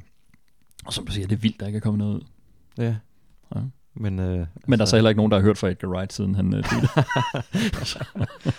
Og han har også en ny film på vej, så han, de venter nok lige til, at han har promoveret den. Ja. Og Dykkede du ned i noget af alt det der Sony-hack dengang? Fordi jeg holdt mig langt væk. Ja, ja, nej, ja, overhovedet ikke. Overhovedet ikke. Der, er, der kører nu en øh, podcast-serie, gid jeg kunne huske, hvad den hedder, øh, men hvor, hvor øh, der er nogle journalister, der sådan virkelig går, øh, altså går sådan ret grundigt igennem hele forløbet omkring det. Og der, er, jeg tror, der er kommet indtil videre øh, seks eller syv afsnit. Og det er skide spændende. Så det er først inden for de sidste måneder, jeg sådan er begyndt Okay. faktisk at læse lovbøger. Men jeg havde mange venner, der, der læste meget omkring det dengang, og prøvede, prøvede at fortælle mig, hvad der foregik. Ja. Jeg tænker, det, det må kunne, når man ser tilbage på det der, og, og få et indblik i, hvor mange iterationer sådan et bondmanuskript kommer igennem. Fordi de skriver jo, jeg, jeg ved ikke, 5, 6, 7 Ja. drafts med helt, helt forskellige plots. Ja. Altså, det er jo sådan i sidste øjeblik nærmest, at det bliver strikket sammen. Og så, også, hvilket Spectre måske også bærer lidt præg af. At, Ja, klart. Uh, The Lazarus Project, tror jeg faktisk, det hedder, den podcast okay. Okay. serie, der kører. Øhm, men det er, jo, det er jo en ting, som har været i mange år i, øh, i Bond-serien. At det der med, at der har været flere forfattere indover, og, og også har været er en række ukrediterede forfattere med indover. Det er sådan kludetæpper af ting, og sådan, okay, nu skal vi have mere af det her, nu skal vi have noget mere fra bøgerne, nu skal vi have noget mindre, eller... Øh, så, så der er jo mange af filmene, der på den måde er, er, ja, er blevet kludetæpper eller syet sammen, er patchworks på den måde, men hvor de måske, når der har været tid, har været bedre til så at, at samle trådene, og har bevidst fyret nogle folk ind, og så lige, okay, men det her, det skal også, det er masser af gode idéer, drenge, fint nok, nu hiver vi, hiver, kommer med i bagmænd, og så bliver det lige, så får vi lige struktur på det, eller sådan noget. ikke? Og det, det er jeg enig, det kan man da godt mærke, der har, der, i deres vildskud, jeg synes faktisk næsten altid, når der er noget, der tendenserer vildskud i bondsagen, så er det næsten altid det der, der er gået galt. de har fået kort tid. Ja, virker det ikke til det? Øh, jo, altså The Man with the Golden Gun kom året efter Live and Let Die, og Præcis. det, det, den, den er, må jeg godt sige, den er lidt tynd. Den er, jamen, den er lidt tynd. Det er sjovt det der med, at det er en, det er en gut, der, der kæmper for solenergi og sådan noget, som er, som er skurken. Øh, Det Ja. er sådan, at, så prøver han i Obamas administration, var han jo blevet øh, lead counselor eller rådgiver. Eller noget. Ikke det er igen også sjovt, det der med, hvad, hvad man ser som, som skurkebilleder og sådan noget Ja. på forskellige tidspunkter. Jo, det er rigtigt, det er jo en tynd kop te, selvfølgelig er det det. Og det er synd, fordi det er eddermame en fed bog.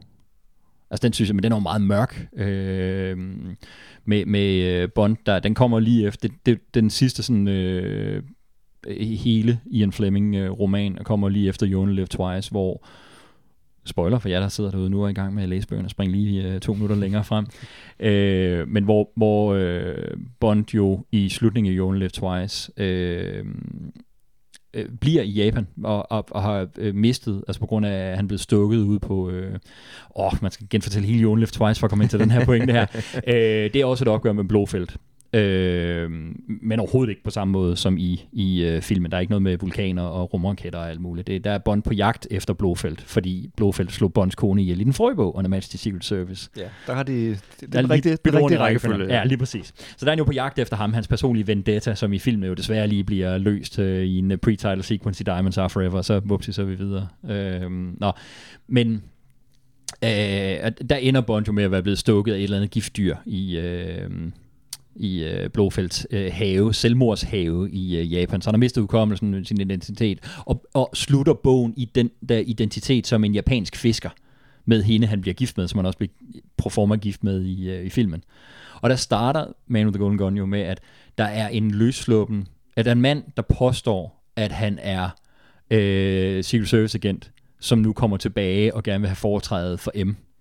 Men forløbet har så været, at i mellemtiden, derfra han har været i Japan, da han så blev samlet op af KGB og blev hjernevasket til at tage tilbage og slå M ihjel.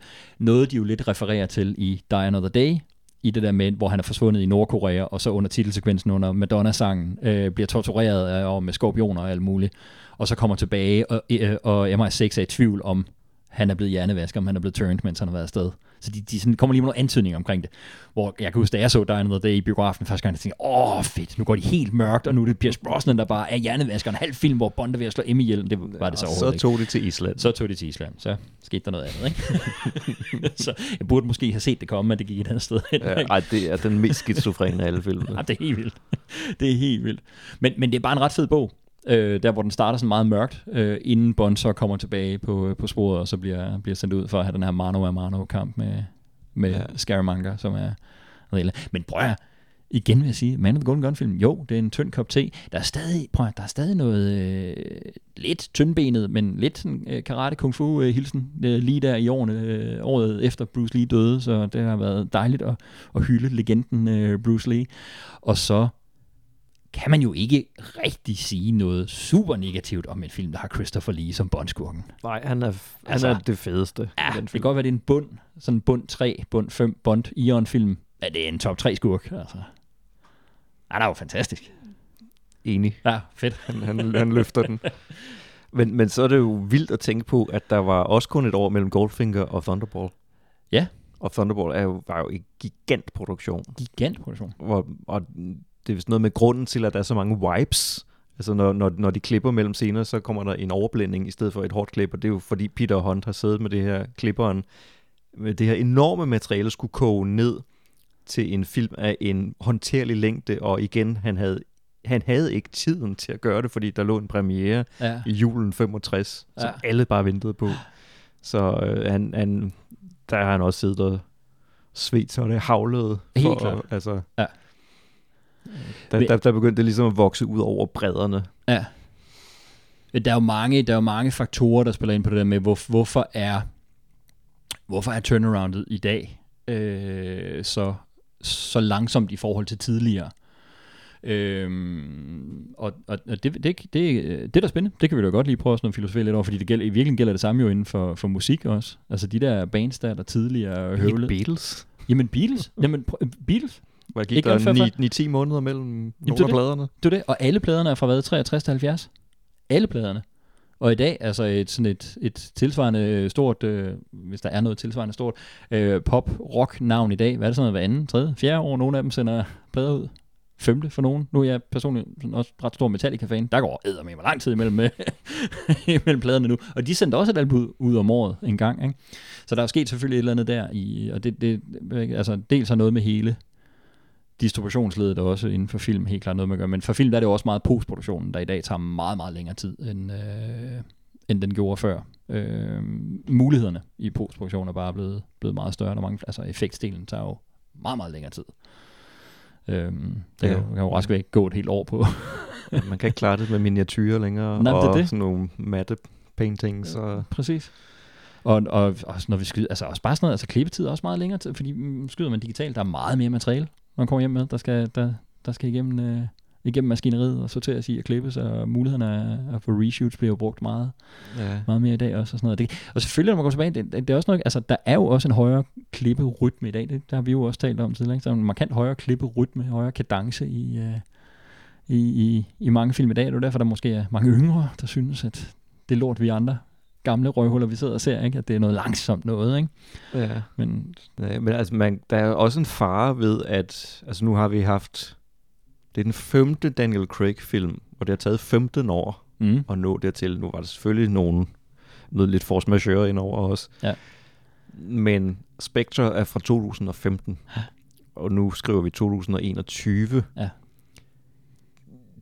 De kæmper med at fastholde og få, øh, ikke, nej, ikke så meget fastholde, men at få yngre generationer ind mm. i den her franchise, fordi Daniel Craigs film er der for det første ikke særlig familievenlige. Nej. Og når der går så lang tid imellem en ny film, altså hvis du er 15 i år, så var du 10, da Spectre kom, så har du ikke set den. Nej. I hvert fald ikke i biografen. Nej. Og de, jeg ved ikke, hvor meget de bliver vist på Flow TV, men det er der jo ikke nogen unge, der ser længere. Nej, det og det. så skal de finde ud af, hvilken streamingtjeneste ligger de på i den her måned. Men prøv lige at se, du siger, hvis du er 15 i år, så er du født samme år, som øh, Casino Royale kom ud. Wow. ja, om det er det. Men, men det, er Men det- rigtigt, det, det- det er rigtigt det der, og de der lange breaks der er imellem, at det er klart, det gør det svært at på den måde at fastholde et momentum og fastholde en, en uh, fanbase. Ja. Og det gør, at man, man ligesom på en eller anden måde, det er jo virkelig nogle, nogle store, tunge, dyre terninger, de skal kaste med hver gang for at øh, sige, okay, nu tager vi chancen og se, om vi igen kan genstarte. Ja. Altså, altså fordi selvfølgelig var der, der var noget udfordring med, da Lazenby kom ind, men okay, de sad lidt rimelig hurtigt om og fik uh, Connery tilbage. Okay, det tog et par film før uh, Roger Moore rigtig var accepteret i USA også som Bond, men hans film var jo kæmpestor internationalt med det samme. Øh, og filmene kom jo med 1, 2, der var lige pludselig var det utrolig lang tid, og der var tre år imellem Man with the Golden Gun og Spy Who Loved Me. Altså, oh, what, man? Allerede dengang troede man, nu er serien slut. Jamen det er det, lige præcis, ikke? Hvor, hvor det er jo stadig, det, maskineriet er bare kørt derud af, og også hen over Dalton-filmen, som du også siger, jo jo, men de solgte stadigvæk internationalt. Man var stadig sikker på, at man ville lave en til. Ikke? Øh, indtil der lige går de der seks år, oh, som jo er ligesom nu. Så hvis ja. No Time to Die ryger, bliver skubbet til næste år, så er det den længste Åh. pause mellem to Ion-film nogensinde. Det må ikke ske. Den, vi, vi tager den i år. Øhm, Det er ovenikøbet en direkte fortsættelse af en, en nu seks år gammel film. det, det er også et, et sats. det er eddermame også et sats. Det, er det... Øh, hvor mange eksempler er der på det i filmhistorien? Altså sådan der direkte Der fortsættelse. skal nok være nogen. Ja. Altså hvor det er så direkte. Ja. Ja, det er der garanteret. Selvfølgelig er der det. Men det er ikke, det er ikke hverdagskost, vil jeg sige. Det er dig, der er superquizzeren. Det, Det, ja, ja, det er det. det er godt. må Jeg du hive op af kasketten. Nu stillede jeg spørgsmål, så har jeg jo selvfølgelig ikke svaret. øh, nej, men det, det, er, det, det er sjovt, men det, det er netop det der med, at, at det første sådan rigtige jumpstart eller restart, hvor man virkelig okay, nu skal de se, om franchisen stadig kan, der overhovedet var i Janssen. Det var med GoldenEye. Men nu er det som om, nu er det næsten. Det er i hvert fald med hver recasting. Det er nærmest også som om, det er fra film til film, ikke? Ja, efterhånden. At man når der skal går så lang sidde tid. klar med til at give uh, elektroshock derude, og Og Daniel Craig bliver også svær at f- efterfølge. det bliver voldsomt svært efterfølge. Som du siger, han er den, der har siddet de fleste år som Bond, ikke? Altså, han er jo... Og man har, han har jo også, det har jo taget en anden drejning Ja. med ham. Ja. Øh, og kan de gå videre af den vej, eller, eller hvad? Jeg, jeg er meget spændt på at se, hvad der sker fremover. Jeg tror heller ikke, det bliver den sidste Bond-film. Som Timothy Dalton jo sagde i 89 efter License to Kill, han sagde, han havde bare sådan en fornemmelse af, at det nok blev den sidste. Han havde ikke rigtig noget at basere det på, det var bare sådan en mavefornemmelse. Han Ja. var jo lige ved at få ret. Han var lige ved at få ret. det var Han var jo rigtig. Ja. Ja, ja, jamen det er det. Han var jo virkelig, det var, det var meget tæt. Det, og, og oven i det, men det var også hele det der med, at, at det er jo der omkring øh, Copy Broccoli også dør og sådan noget. Der er virkelig mange ting. Altså, det, det stod faktisk et eller andet sted skrevet i Stjerner, Sol og Måne, at, at det kunne have været der, det sluttede. Ikke? Ja. Men han, det... han siger jo nærmest også op i License to Kill. Så på en eller anden måde er det sådan hele. Det havde, ja. Og han får hævnet personlig vendetta. Det er jo nærmest hævnhistorien over...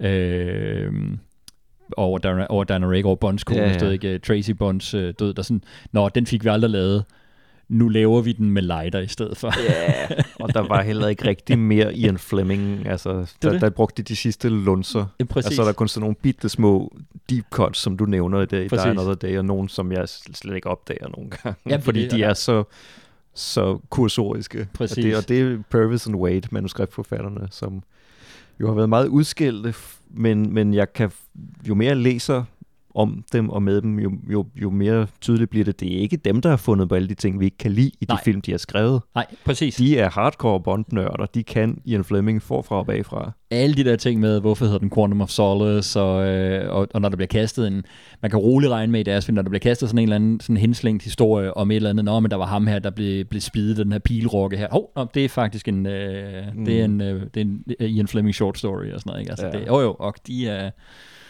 de, de solid fans. yes. Er der nogle af de film i kavalkaden, som du ikke har set i biografen, som du glæder dig mere til end andre? Det er, det er et godt spørgsmål. Der må det blive, for mig var det så stor en øh, visuel og æstetisk nydelse at se On Majesty Secret Service i, i 4K-udgaven i biografen. Altså det var så, så det må være nogle af dem, der øh, visuelt virkelig, altså det er jo globetrotter og eventyr, de her Bond-film her, ikke? så kom rundt og se nogle af de der uh, vistas, og som tiden går, bliver de jo også sådan et, et rejsetableau, hvor man kigger tilbage på, altså det er en tidsrejse, turistrejse, ja. ikke? Som, er, som, er, som er super fedt. Og der, der tror jeg, der har jeg altid haft en meget stor forkærlighed for, for Dr. No, så den satser jeg kraftigt på, på at komme og se. Øh, og så er personligt gik det op for mig ved gennemgangen der på Filmpodcast og folk, at den jeg endte med at have som min højst rated Bond-film, er From Russia With Love. Okay. Jeg elsker den film. Et, et klassisk valg. Men, og, det, og ja, det er simpelthen det der med at gå så klassisk, så vil nogen jo sige kedeligt og sådan noget, men sådan, ja, det, ja, det er måske, det er med en god film. Altså jeg synes, det på tværs af alle film og alle genrer, er den bedste film, der udkom i 1963. Altså, jeg synes simpelthen, den er, jeg synes, den er et mesterværk øh, en spionfilms og actionfilms mesterværk. Øh, og sindssygt velspillet. Øh, så så den, den glæder jeg mig faktisk også til at se. Øh, og så altså, glæder jeg mig til at se Thunderball og øh, få de der øh, undervandsoptagelser blæst, blæst endnu større op. Øh, men du ved, der er mange af dem. Altså der er virkelig en... Øh, ja, jeg ved desværre af arbejdsmæssige hensyn, at jeg ikke kan nå at se dem alle sammen. Og det ærger mig, for det gad jeg. Ja, og det gad jeg virkelig, virkelig godt. Der er ikke nogen af dem, jeg ikke har lyst til at se. Og det, det, det er det kedelige svar. Igen, nej, nej, det er det, igen, det er helt rigtige Bond-fans svar. det, det, det er det. Så, øh, og så tror jeg, hvis, hvis, det er, at, hvis det er, at det tidsmæssigt øh, kan passe for os begge to, så vil jeg helt klart, øh, så tror jeg, jeg skal holde min kone tilbage fra og, øh, og, og at styrte ind og se Skyfall, for det er hendes øh, favorit. Jeg op til Skyfall øh, premieren i, øh, i 2012, der, hun havde ikke set særlig mange af Bond-filmene. Måske har hun faktisk ikke set nogen Bond-film nogensinde. set en hel Bond-film. Så der så vi på projektoren derhjemme øh, hele striben. Okay. Øh, i, I månederne op til, til Skyfall. Og hun blev, var meget begejstret, men ender stadigvæk på, at Skyfall er hendes favorit. Det, nu skal vi ikke gå for langt ind i den, fordi vi er ved runde af. Men det er sjovt med den film. Den har virkelig fået mange, som ellers ikke interesserede sig for James Bond, til at kunne lide James Bond. Ja. Og det må jeg give den. Jeg er ikke selv så vild med den. Mm. Måske af samme årsag. Ja, ja, det... Der var nogen, der formulerede det. Jeg kan desværre ikke huske, hvem det var. Men det er blevet sagt om den. Det er ikke en James Bond-film. Det er en film om James Bond. Ja. Og jeg tror lige præcis, det er det, der gør, at jeg ikke er så glad for den, ja. som mange af de andre. Men det kan jeg faktisk godt følge dig i. Altså man siger, hvis, hvis man tager virkelig bare den der, den rene, nu er vi virkelig inde i øh, øh, nørderummet af, hvad vi værdsætter ved, ved Bond og en James Bond-film. Ja. Der skiller den sig klart ud. Helt Jamen, han, han, han kan jo ingenting i den film. Nej. Han taber ja, ja. hele vejen igennem. Han er jo ikke overskudsmennesket, som vi ja. som vi gamle nørder kender ja, ja, og det er elsker. Rigtigt. Det er rigtigt. Han, han, han, alt, hvad han gør i den film, det mislykkes. Ja. Og det er selvfølgelig interessant som tankeeksperiment. Mm. Jeg, der er nogle problemer med den film, også med manuskriptet, som jeg ikke helt kan, ja. kan overse. Men, jeg, ja, men til gengæld synes jeg så stadigvæk, at hvis man så ser, og så siger, okay, jamen nu ser jeg bare den som en i rækken af alle de øh, blockbuster franchise film, der kom ud på det tidspunkt, måske, det er den bedste Så- i mange år. Altså, og, så, den er, jo- og den, så passer den glimrende ind. ja, ja, Den, den, og stikker, jeg synes, den er bedre. Den, den stikker ud inden for Bond-serien, synes Jamen, det er jeg. det, det er det. Men jeg synes, den er bedre, og langt bedre end gennemsnit af, hvad der kommer ud. Altså, fordi så synes jeg lige pludselig, den har faktisk, så den har jo noget karakter, den har noget historie, den har noget pathos, den har nogle af de der ting, vi godt kan lide i Bond, stadigvæk. Selvom jeg, jeg faktisk godt, jeg synes, det er interessant sagt, det der med, at det er en film om James Bond, det er ikke en James Bond-film. Det, det er en god, interessant formulering. Øhm, men den er jo sindssygt flot. Altså, det er jo virkelig en film, der holdt der fast. Skyfall Jo, det er jo Roger. Roger Deakins. Det er en Og- og- dygtig mand. Han skal nok blive til noget. Og nu for første gang, hvordan er det nu, optimeret til IMAX, som det hedder. Okay. Okay, så er der ingen tvivl. Så øh, uh, Vicky og jeg sidder helt klart og ser Skyfall, hvis det på nogen måde kan lade sig gøre. Det var igen var det, det, var det lange øh, svar på det. Altså i virkeligheden dem alle sammen, alle dem jeg kan slippe afsted med at komme ud og se, glæder jeg mig helt vildt til at se. Men jeg, jeg, skal, jeg skal ud og sætte hak ved, ved de gamle Connery. Basker. Og Only Live Twice ved ofte udskilt af mange. Jeg elsker den film. Og det blik af, nu, nu har jeg rejst de, de senere på en del i Japan også, og det er en af de få locations, jeg har været omkring. Det var øh, øh, Osato Towers der. Oh, ja. Men ikke ind og se det, fordi det er en privat øh, bygning. Man må ikke komme ind og se det. Vi var på en, en øh, guided tur rundt, og så blev der lige pludselig peger guiden over, og så er James Sharp Bond Building her. Og så gik man, hvad fad, hvor, hvad? Og så kigger man rundt, og jeg har sådan et skævt billede med nogle træer i vejen og sådan noget. Klik, fordi man lige kunne få se lidt. Men den, den lå derovre i, lå selvfølgelig i, øh, i Tokyo. Øhm, så, men er meget begejstret for, for Japan og har rejst meget rundt der, og, og og så efterfølgende, det er efter den seneste tur der, og så se You Only Live Twice igen. Det var sådan noget, altså man virkelig, det er jo et land, der er, holdt op, der er sket meget, og, Ja. ja. og en, en rejse, det land har været, været igennem efter, Den er også meget overdådigt fotograferet. Jamen, det er den nemlig. Freddie Young. ja, det er den nemlig. Det. Er en af de, helt klart en af de flottere. Og det, virkelig, det, det er sådan et fantastisk travelog over, øh, Ja. over Japan, og kommer meget rundt. Men On Majesties er også, altså den har også en sk- skarpere stil end mange af de andre. Altså det er jo Steven Soderbergh, som har skrevet et blogindlæg om lige præcis den fotografering i On Majesty's Secret Service, hvor han siger, I'm stealing that shit. Den Ja. eneste Bond-film, man ser, hvor han tænker det, ja, det, det der, den der komposition, Ja. den der øh, lysrefleks, den, Ja. den nubber jeg. Um, og det kan jeg virkelig også godt forstå, men altså virkelig, altså, der er Onomatic Issues. Men se, nu taler man meget om, at det, nå, men var det skiftet fra, altså som kæmpe Sean Connery-fan, så vil jeg sige, ja, ja, selvfølgelig er det skiftet fra Sean Connery til George Lazenby, der gør, at de ikke sælger billetter. Det var eddermame et stilistisk skift. Uh, Peter Hunt er jo, selvom han også kun fik et, et hug som instruktør Ja. i uh, så, altså klart også en af mine favorit Bond-instruktører. Det, det han har betydet for både den serie, men, men for actionfilm generelt, og hæft, hvor er den flot. Ja, og det er sjovt med mange af de instruktører, vi nævner, Terence Young, mm. Peter Hunt, John Glenn, de har ikke rigtig lavet noget uden for Bond-serien, som er lige så spændende. Nej, overhovedet altså, de, man kan næsten diskutere, om de er gode instruktører. De er Ja, gode De er Bond-instruktører. gode bondinstruktører. De, de har magt at ramme den der, og det er selvfølgelig også, de er i en, i en organisation, der også hjælper dem til, hvordan en, hvordan en Bondfilm skal være Ja, og sådan noget. Ikke? altså, Men de- det er, der, er jo, der er jo også nogen, der er frem, i dag er fremragende serieinstruktører, men når de så har ud og prøve at lave deres egen film og sådan noget, så, ah, så har det bare ikke. Det er en god analogi, tror ja. jeg. Så, og hvis man skulle være lidt grov, jeg ved godt, at både Lewis Gilbert og Guy Hamilton har jo også lavet gode film uden for, for Bond-serien, men altså, prøv, deres mest interessante er der Bond-filmene. Ja, det, jo, det vil Martin jeg Campbell. sige. Hans mest spændende er Bond-filmene. Ja, altså han er igen meget ujævn. Sove, sovefilmen er, Ja. ja. er fin. Uh, Ja. Vertical, Vertical Limit, Limit. er rædselsfuld. Men, uh, Nå, men det, er det, det, er jo ikke, fordi han ikke... Altså, det er jo en solid instruktør. Altså, det er der også mange af de andre, der også er. Også hvis man dykker ned og sådan noget, Terence Young's Red Son og sådan noget. Altså, det, er jo, det er jo ikke, fordi de ikke har lavet film, hvor man siger, nå, se, de kan da godt og sådan noget, ikke? Men jeg synes, der, det, det er påfaldende, hvor mange af instruktørerne, der har været lavet Bond-film, hvor deres...